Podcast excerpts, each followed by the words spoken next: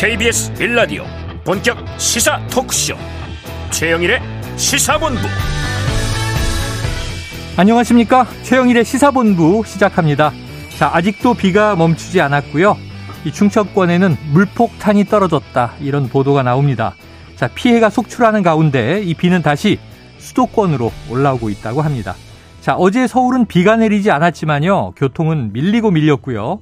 이 동네 전통시장을 저도 지나면서 보니까 이 상점에 들이친 침수 피해를 복구하고 또 빗물에 젖어 버려진 식재료들이 쌓여 있고 상품들이 쓰레기가 되어 이 치우는 일들이 한창이더군요. 이 소상공인은 벌써 추석 장사 망쳤다면서 울상입니다. 자, 대통령은 이 참변 주택을 찾았다가 한 말이 논란. 집권 여당은 내부 비상선언 중. 또 야당은 이 당헌 80조 개정 문제가 튀어나와서 이른바 마녀 논란에 쌓여 있습니다. 자, 대한민국 민생과 정치권, 이 전혀 다른 세상이 있는 것 같습니다. 국회의원 300명, 여기에 또 딸린 보좌관이 차라리 수해복구 지원에 나서는 게 민생에 도움이 되지는 않을까 생각해 봅니다. 자, 청문보고서가 채택되지 않은 윤희근 경찰청장 임명 강행이 됐고요. 이 치안 공백을 그냥 둘 수 없어서 시급한 일이라고는 하는데, 자, 그 중요하다는 검찰은 왜 총장 공석이 이렇게 긴 걸까요? 최영일의 시사본부 출발합니다.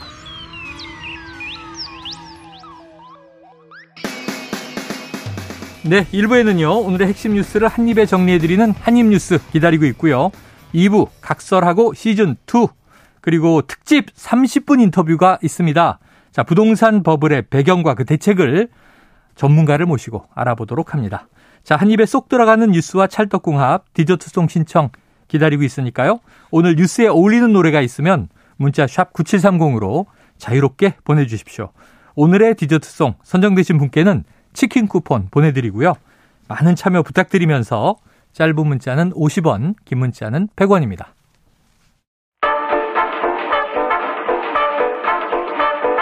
최영일의 시사본부 한입뉴스. 네, 한입뉴스 헬마우스 임경민 작가, 그리고 박종호 오마이뉴스 기자와 함께하겠습니다. 두 분 어서 오세요. 안녕하세요. 자, 이 밤에 비가 또 내려서 네. 잠이 안 와요. 잠이. 빗소리가 계속 들리면 이 불안하더라고요. 맞습니다. 저 동작구 사당동, 이게 8일 날 침수를 경험을 했습니다. 사상자도 심지어 네. 나왔고요. 그렇습니다. 자, 막히고 잠기고 곳곳에서 피해가 또 속출하고 있다고 하는데 지금 어떤 상황입니까? 네, 어제는 이 충청 지역에 비가 많이 내렸습니다. 그러니까 200mm에서 300mm까지 많이 온 곳은 네. 비가 내리면서 이 충청 지역 곳곳에 침수 피해도 있었고요. 도로가 지금 유실되는 그런 상황도 있었어요. 네, 그런 가운데 지금 오늘 오전 11시까지 8일부터 이어진 집중호우로 11명이 숨지고 8명이 실종됐다. 네. 이런 또 집계가 나왔습니다. 아, 늘었군요. 어제보다 사망자 1명 늘었습니다. 네. 그리고 이재민 같은 경우도 548세대 982명이 됐거든요. 그래서 피해가 늘어나고 있고, 그리고 지금 정체 전선이 전북과 경북으로 이제 내려가고 있어요. 네네. 내려가서 길게 줄을 서서 있는 그런 모습인데, 아. 구름이 계속 줄 서서 들어가고 있는 모습인데, 네. 이 전북과 경북 지역에도 지금 비상 상황이다라고 얘기를 하면서 선제적 대비를 강조하고 있거든요. 네. 공무원들이 이제 근무에 나서고 있는 상황입니다.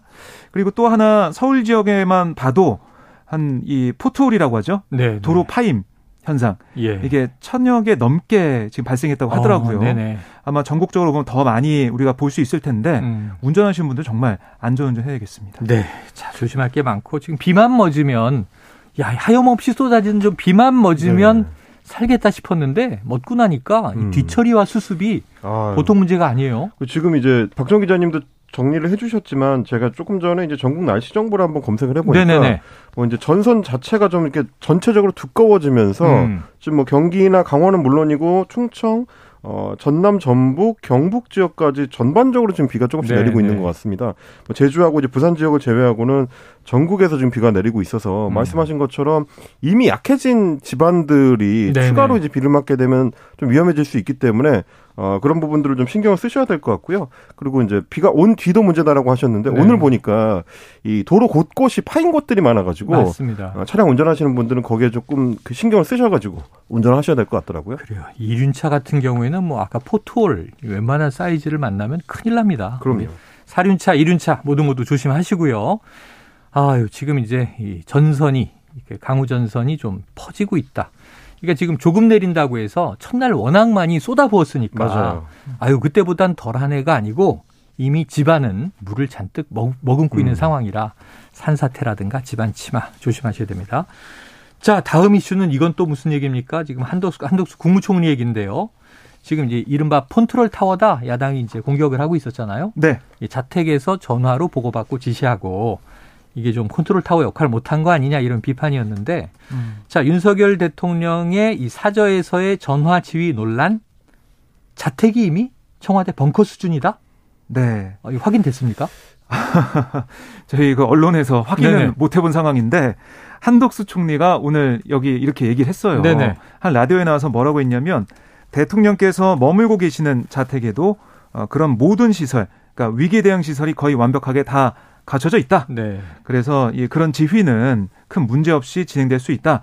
지하 벙커 수준이라고 보셔도 될 것 같다. 이렇게 얘기를 했습니다.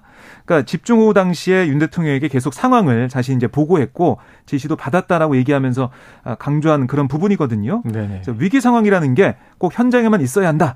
저는 그건 아닌 것 같다라고 한덕수 총리가 거듭 강조를 했습니다. 네. 그러면서 이 국민들이 좀 불안했다. 이 대통령의 위기 대응에 대한 국민적 불안이 있었다. 이런 지적에는 그런 문제를 어떻게 국민들이 걱정하시지 않을 수 있도록 할 것인가. 거기에 대한 논의와 검토를 지속적으로 해나갈 예정이다. 그리고 호우로 여러 가지 문제가 발생했는데 정부가 충분히 피해도 적고 걱정을 덜 끼치도록 했어야 했는데 그런 점에서 죄송하다. 이렇게 사과하는 모습도 있었습니다. 네. 그런데 이게 좀 논란이 있는 게 지금 이제 민주당 쪽 유인태 전 총장 바로 또 비판을 내놨어요. 그렇습니다. 오늘 이제 아침에 CBS 김현정의 뉴스쇼하고 이제 인터뷰를 하는 시간에 대통령실이 이제 대대적으로 물갈이를 하지 않고 지금의 참모들을 가지고는 표에 도움이 안 될 것 같다라고 강한 일침을 놨습니다. 그러면서 이렇게 큰 비가 왔을 때는 대통령이 빨리 가야겠다는 거를 몰랐다. 그러니까 처음 하는 거기 때문에 이제 인정을 해야 된다라고 이야기를 하면서 이럴 때는 이제 사무실에 나가는 게 더 바람직하다라는 생각을 옆에서 참모들이 얘기를 해줘야 된다는 거예요. 그러니까 이제 그 맥락에서 보면 한덕수 총리의 오늘 발언도 결국은 대통령의 그날 판단이 이제 틀리지 않았다라는 거를 계속해서 이제 강변하는 거고, 뭐 말씀하셨던 것처럼 꼭 현장에 있어야 되는 거는 당연히 아니죠. 그리고 그러다 보니까 지금 비판의 초점도 현장에 나갔어야 된다라는 얘기는 거의 없습니다. 네네. 그러니까 포인트를 지금 잘못 잡고 있는 거예요. 뭐 자택의 시설이 이 용산 집무실의 지하 벙커 수준이라고 말씀하셨는데 자택에는 참모들이 없지 않습니까? 그렇죠. 참모 보고를 받고 참모 판단을 내릴 수 있는 어떤 역할을 해줄 수 있는 장치가 조금 더 조밀하게 돼야 되는 거고, 그리고 지금 이제 국민들이 요구하는 거는 대통령이 상황실에 위치한 상태로 무게감을 갖고 그리고 책임을 져준다라는 어떤 든든한 모습을 보여줘야 국민들이 이 위기 상황에서 이제 침착하게 대응을 할 수 있다는 얘기인데 자꾸 본질이 아닌 얘기를 해명하려고 하는 것 같아서 안타까운 심정입니다. 이게 좀 엉뚱한 논란으로 갈 수 있어서 저도 이 얘기를 듣고 조금 이제 이거 아닌데 생각은 뭐냐, 말씀하신 대로 이게 지하 벙커 수준의 설비가 자택에 있어도 지금 스튜디오에서 제가 마이크 앞에서 떠들지만 밖에 기술 감독님이라든가 PD님이라든가 작가님이라든가 이게 다 운용해주는 인력이 없으면 이 방송 송출이 안 되는 거거든요. 그러면은 윤석열 대통령도 처음 해보시는데 좀 이 벙커 수준의 시설을 직접 운영한다는 거예요. 그렇죠. 이게 궁금하더라고요. 네. 그래서 지금 이 컨트롤 타워가 아니고 이게 대통령실이 폭우 상황에 좀 우왕좌왕했던 거 아니냐는 정황들도 나오는 것 같습니다. 제가 좀 안타까운 게 뭐냐면 다른 방송에서도 몇 번 말씀을 드렸습니다만 우리가 계속 익숙하게 봐왔던 정치인들의 그 노란색 민방위복 착용이 예전에는 쇼다. 저렇게 현장 가가지고 보여주려고만 한다라는 비판들이 많았는데 그런 얘기들이 좀 바뀌었던 계기가 2020년에서 2021년 어간에 정은경 전 질병관리청장이 그 민방위복을 입고 국민들이 안심할 수 있게 매일매일 브리핑을 하고 설명을 하는 모습. 그걸 통해서 이게 복장의 무게나 그게 국민들한테 줄 수 있는 메시지가 전혀 다르다는 거를 한번 경험을 했거든요. 그걸 위해서라도 최고 책임자가 그런 모습을 국민들한테 보여줄 필요가 있는데 그 부분에서 이번에는 조금 실패하지 않았나. 거기에 대한 어떤 반성이 없으면 다음에 또 개선시키기가 어렵거든요. 이 부분이 좀 대통령실 참모들이 좀 숙제해야 될 부분인 것 같습니다. 그래요. 자, 이게 이제 대통령실 우왕좌왕 제가 얘기를 한 것이 뭐였냐면 어제 우리가 이 자리에서도 얘기했던 게 여러 또 그 이게 여권 인사도 그런 얘기를 하셨어요. 이게 윤석열 대통령 어쨌든 사과는 잘한 거다. 지금 취임 후에 첫 사과가 나왔다. 이 포부 관련해서. 근데 대통령실은 이거 사과가 아니라 그랬나요?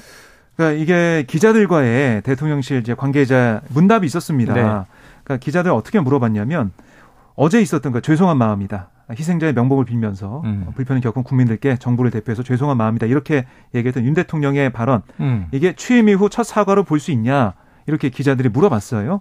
그랬더니 관계자는 굳이 사과라고 생각하지 않는다. 국민 목소리를 듣겠다는 말씀 중에 하나다라고 얘기를 했습니다. 네네. 그랬더니 기자들이 아니 죄송한 마음이라고 했는데 네. 이게 사과가 아니냐. 답변을 좀 명확히 해달라라고 재차 묻자 사과다. 사과 맞다. 이렇게 인정을 했고요. 네네네. 첫 번째라는 그 것에 너무 의미를 크게 두셔서 말씀드린 거다. 이렇게 정리를 했는데 기자들이 질문하고 답변을 들으면서도 참 이해가 안 되는 거죠. 네네. 대통령은 죄송한 마음이라고 사과를 했는데 대통령실은 사과가 아니다 그러고 예. 또 해명한 것도 첫 번째라는 것에 너무 의미를 크게 뒀다라서 그렇게 얘기했다? 아니 근데 처음으로 죄송한 마음 이런 사과 표명이 예. 나온 건 사실이잖아요. 네네. 거기에 대해서 확인하는 건데 그것도 좀 피하려는 아니라고 좀 자르려는 이런 모습 이게 좀 국민들과의 소통이 제대로 되는 모습이냐 이런 지적이 나오는 것 같습니다. 그러니까 대통령실은 이제 대통령을 좀 이렇게 방어하려는 입장이 강할 수밖에 없다는 점을 인정하더라도 그러니까 사실은 좀 이게 민주사회의 대통령은요, 전 국민들에게 사과 많이 하는 게 좋다 이런 생각이 들어요. 맞아요. 완벽하면 네. 가장 좋은데 대통령도 사람이다 이런 얘기 하잖아요. 완벽할 수 없기 때문에. 만약에 이제 실수나 실책이나 불찰이 있었던 점들은 빠르게 고개 숙이고 사과하면 오히려 국민들이 아 그렇구나 실수 인정하는구나 다음에는 이런 일이 없어야지 함께 갈 수 있을 것 같거든요. 그러니까 아마 대통령실이나 네. 뭐 이제 대변인실에서는 대국민 사과라는 단어의 이제 무게감 때문에 네네네네. 다소 이제 그 의미에 대해서 좀 이렇게 농도를 낮추고 네. 싶은 의도가 있었지 않나 싶어요. 그러니까 대국민 사과라고 하면 보통은 이제 예전 대통령들처럼 공식적으로 이 기자회견을 잡고 대통령이 원고를 들고 나와서 뭐 카메라와 1:1로 이 선 상태에서 하는 것들을 보통 떠올리기 때문에 네. 이번에는 어떻게 보면 대변인실 입장에선 살짝 사과한 거다라고 이제 넘어가고 싶었던 것 같은데 그것보다는 말씀하신 것처럼 자주 사과할 수 있는 것도 용기고 정치력이다. 예. 그런 부분을 좀 말씀을 드리고 싶습니다. 자, 형식의 엄중성보다는 진정성이 국민과 통하기를 기대해 보면서 자 그런데 문제는 이번에 수도권의 폭우가 온 첫 번째 요인이야 뭐 자연적인 문제지만 이 반지하 주택에서 참변들이 났습니다. 서울시가 대책을 내놨죠? 네, 지금 보면은 이번에 이 사태가 벌어진 다음에. 이런 근본적인 원인을 좀 없애야겠다라고 서울시가 생각을 하고 있는 겁니다. 그래서 장기적으로 서울에서 지하 또 반지하 주택을 없애는 그런 목표를 세웠어요.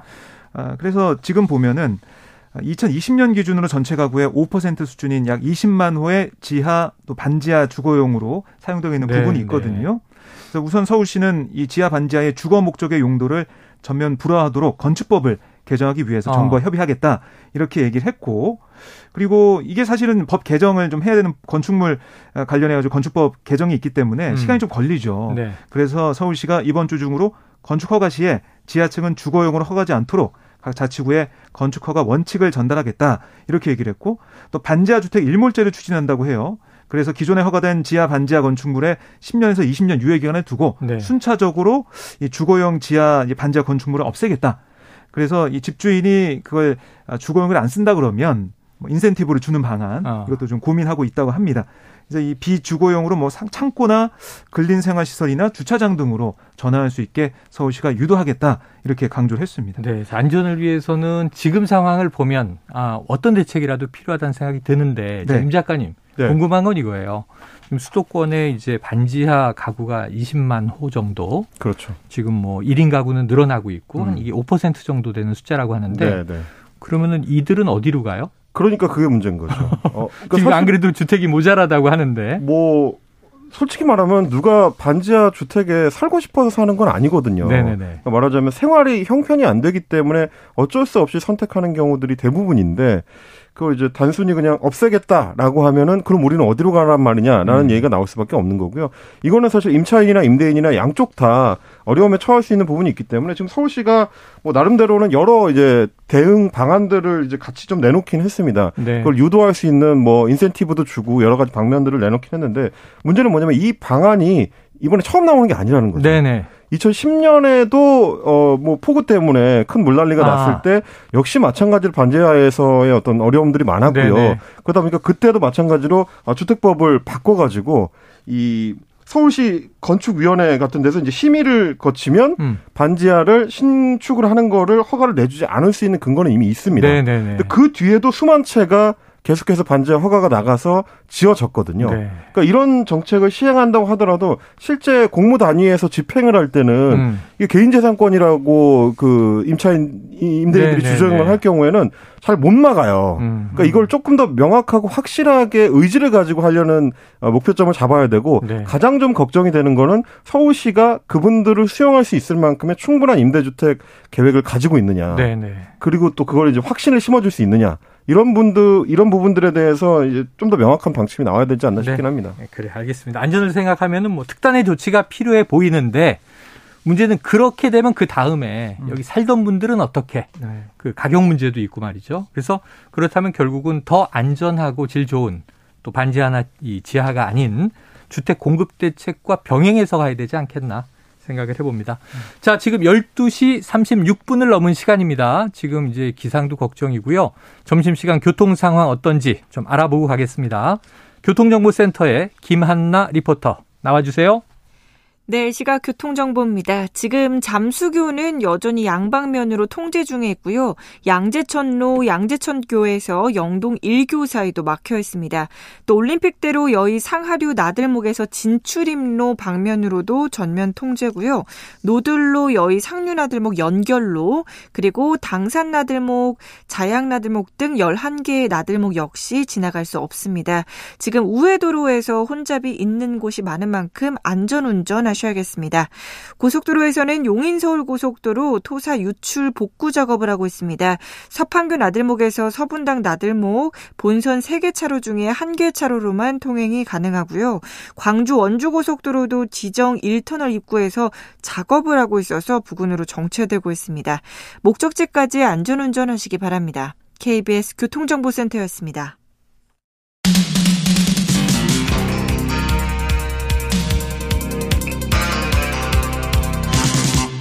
최영일의 시사본부. 네, 다음 이슈 살펴보겠습니다. 아이고, 이 이름이 오랜만에 또 등장을 했습니다. 김학의. 이 박근혜 정부 시절에 이제 법무부 차관인데 법무부 차관은 정말 짧게 하고 논란의 이름이 됐었어요. 자, 그런데 무죄 확정이 됐다. 어떤 재판이 진행되고 있었던 거죠? 네, 그러니까 김학의 전 차관하면 우리가 생각하는 것은 이 성접대 관련 뭐 의혹이었죠. 이른바 별장 성접대. 그렇습니다. 이게 2013년 3월 김 전 차장이 이 법무부 차관이 내정된 다음에 언론에 네. 별장 성접대 동영상이 좀 보도가 되면서 네네. 불거졌습니다. 그 당시에 국민적인 관심을 끌었지만 수사는 사실 잘 안 됐어요.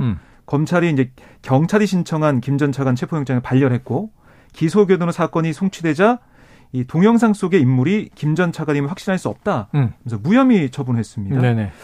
그러자 동영상 속의 여성이 2014년 직접 김 전 차관의 특수강간 혐의로 검찰에 고소했지만 네. 서울중앙지검강력부가 이것도 그 다음에 무혐의로 결론을 내렸고요. 예, 이 씨가 또 법원의 기소 여부를 다시 따져달라 이렇게 낸 재정신청도 증거 불충분한 이유로 기각이 됐어요. 네. 그래서 이렇게 사건이 묻히는가 했는데 이게 문재인 정부 출범 이후 2018년 4월 이 법무부 산하 검찰과거사위원회가 김 전 차관 사건 수사를 권고하면서 네. 다시 수사로 떠올랐습니다. 그래서 이게 재판이 진행됐는데, 근데 관심을 끌었던 이 별장 성접대 관련해서는 네. 이게 공소시효가 지났다. 네. 이런 이유로 사실 뭐 기소할 수 없었죠. 안 됐죠. 네. 안 된 상황이 됐고 이번에 무죄 판결이 나온 건 사실 뭐냐면 2000년부터 2011년까지 사업가 최모 씨로부터 4,300만 원 상당의 카드 대납. 상품권 등을 받은 혐의로 기소가 됐어요. 그러니까 뇌물이라는 거죠. 그렇습니다. 뇌물 혐의인데 1심은 최 씨가 김 전 차관에게 경제적 이익을 제공했던 기간 동안 김 전 차관의 도움이 필요한 구체적 사건이 없었다. 또 공소시효가 지난 부분이 있다. 무죄 판결을 했는데 항소심에서 뒤집힙니다. 최 씨가 현직 검사였던 김 전 차관에게 경제적 이익을 주고 도움을 얻겠다는 구체적인 이유와 의사가 있었다. 네. 그래서 유죄로 뒤집었고요. 징역 2년 6개월에 벌금 500만 원. 추징금 4,300만 원을 선고했어요. 그런데 이게 또 대법원에서 뒤집힙니다. 파기환송이 되는데 왜 그러냐. 검찰이 공판 출석 직전에 증인을 불러서 면담을 했고 그 결과 1심 진술이 번복된 이상 진술 신빙성을 담보할 수 없다. 진술이 엇갈리고 또 검찰이 이 증인을 조사할 때 기록을 안 남겼고 뭐 자료가 없고 여러 가지 이유를 들어요. 결국 증언을 신뢰할 수 없다라는 이유로 무죄 취지로 파기환송이 됐고요. 이 다시 열린 2심은 첫 대법원 판결 취지대로 무죄를 선고했고 바로 이제 오늘 이 제3고심 대법원에서 무죄를 최종 확정했습니다. 최종적으로 그렇습니다. 재판을 한 5번 한 거군요. 네, 9년 만에 이렇게 최종판에 내려진 겁니다. 그런데 이제 우리 머리에는 국민들 머리에는 이제 별장 성접대가 있는데 그건 동영상 속 인물이 김학의라고 특정할 수가 없다 해서 이제 결국은 이제 공소시효 지나고 기소가 안 됐고 그 이후에 이제 뇌물 혐의가 9년 재판의 끝. 임 작가님 어떻게 보십니까? 그러니까 이게 이제 재판 형식 논리적으로 보면. 김학의라는 개인이 부당한 기소를 당해서 다 무죄를 받은 셈이 돼버렸습니다. 결과적으로 기소. 보면 네네. 결과적으로 보면 대부분의 혐의가 벗겨진 셈이 됐고요. 네네. 실제로는 이 사람이 죄가 없는데 예. 거의 10년을 재판에 끌려다닌 사람처럼 돼버렸잖아요. 그러니까 이 왜 이렇게 결론이 났는지에 대해서 검찰이 내부적으로 아주 뼈아픈 반성을 해야 되지 않나 싶어요. 네. 뭐 말씀하신 것.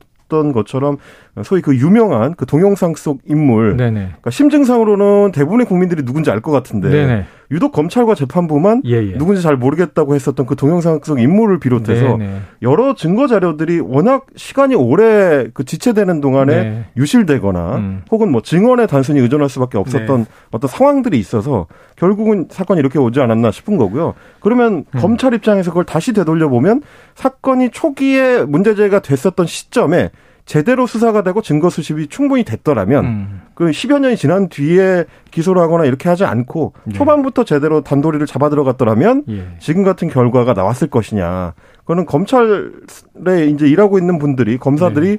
누구보다 잘할 겁니다. 예, 예. 그 부분에 대해서는 상징성이 있는 김학의 사건을 우리 검찰이 좀 되짚어서 반성해볼 필요가 있다. 저는 예. 그렇게 생각합니다. 지금 국민 대부분이 영상 속의 인물이 김학의일 것으로 심증을 갖고 있다 말씀하셨는데 네. 사실 보도를 통해서 우리가 본 영상은 짧은 영상 하나예요. 그렇죠. 노래방 기기 같은 데서 마이크 들고 이제 노래하는 모습처럼 보이는 휙스쳐지 당한 짧은 영상인데요. 이 동영상은 CD가 굉장히 여러 장이고 많다고 합니다.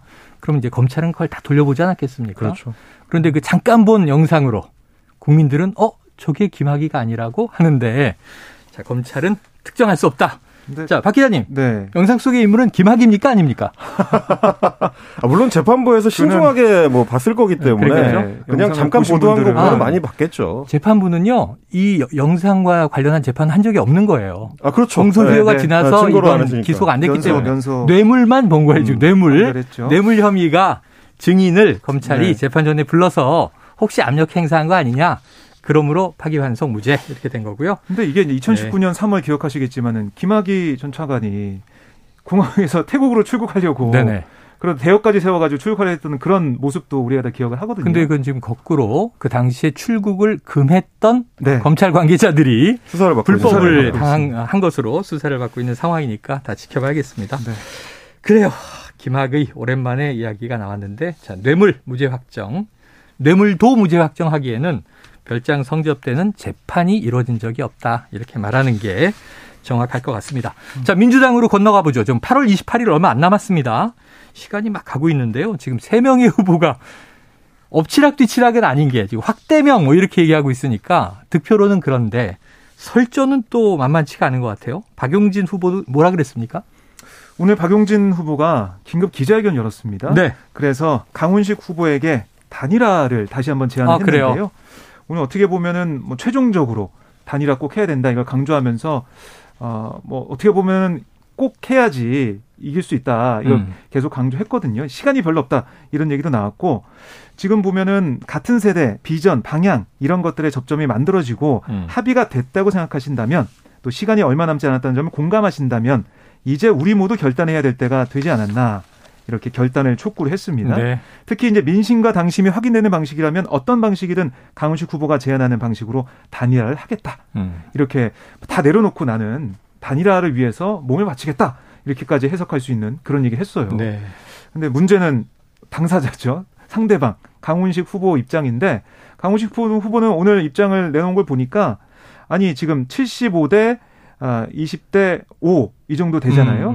득표율이. 대략적으로. 그런데 20%와 5%가 합친다고 해서 뭐 30%가 안 되지 않냐. 네네. 25%밖에 안 되는데 과연 이재명 후보를 이길 수 있겠냐. 이 현실적인 문제를 제기했고 그리고 미래 비전과 가치와 정책으로 뭔가 토론을 하면서 국민들 선택을 받아야 되는데 반 이재명, 그러니까 이재명을 이기기 위해서 그냥 공학적인 단일화하는 것은 잘못된 네네. 거 아니냐 이런 취지 얘기를 하고 있습니다. 자, 임 작가님은 네. 작가시니까 좀 이제 상상력이 풍부하시잖아요. 네. 그러니까 이걸 하나의 이제 우리가 드라마라고 생각을 한다면 지금 드라마를 보는데 시청자들이 네. 결말이 너무 뻔해. 그렇죠. 그럼 안 보잖아요. 네. 뭐 말하자면 이제 이게 이제 범죄 스릴러라고 예를 들면. 등장하는 인물 중에 한 명이 색깔이 다른 거죠. 네네. 저 사람이 범인인가 보다라고 모두가 이제 인식할 수 있는 수준으로. 너무 압도적이야. 지금 진행이 되고 있는 네. 건데 이제 그러다 보니까 지금 전당대회 자체가 주목도가 일단 떨어지고요. 예. 그러니까 뭔가 좀 흥미진진한 경쟁이 벌어져야 되는데 아무래도 언론이나 이제 국민들 입장에서는 뭐 그런 포인트가 좀 별로 없다라는 네네. 게 이제 일반적인 이 시각인 것 같고 또 하나는 문제는 뭐냐면 박용진 후보만 하더라도 지금 본선 시작되고 나서 주로 하는 얘기가 하나는 단일화와 관련된 네네. 얘기고 나머지 하나는 사법 리스크와 관련된 예, 얘기입니다. 예. 그러니까 이 두 가지 다 사실은 민주당의 미래 비전과 관련돼 있는 건 아니거든요. 네. 그러니까 심지어는 이재명 후보 본인조차도 뭔가 1등 후보답게 민주당의 새로운 비전을 제시하거나 새로운 미래상을 제시하거나 이러지 못하고 있는 상태라서 지켜보는 당원들이나 국민들로서는 도대체 뭘 보고 지금 투표를 하고 있는 건지 모르겠다라는 네네네. 생각들을 많이 할 정도로 예. 지금 민주당의 전당대회 자체가 좀 이렇게 흥행 요소가 없는 상태고요. 네. 그런 상태에서 과연 단순히 그냥 이재명 후보를 막기 위해서 단일화를 하는 걸로 흥행 포인트를 만들어낼 수 있을까?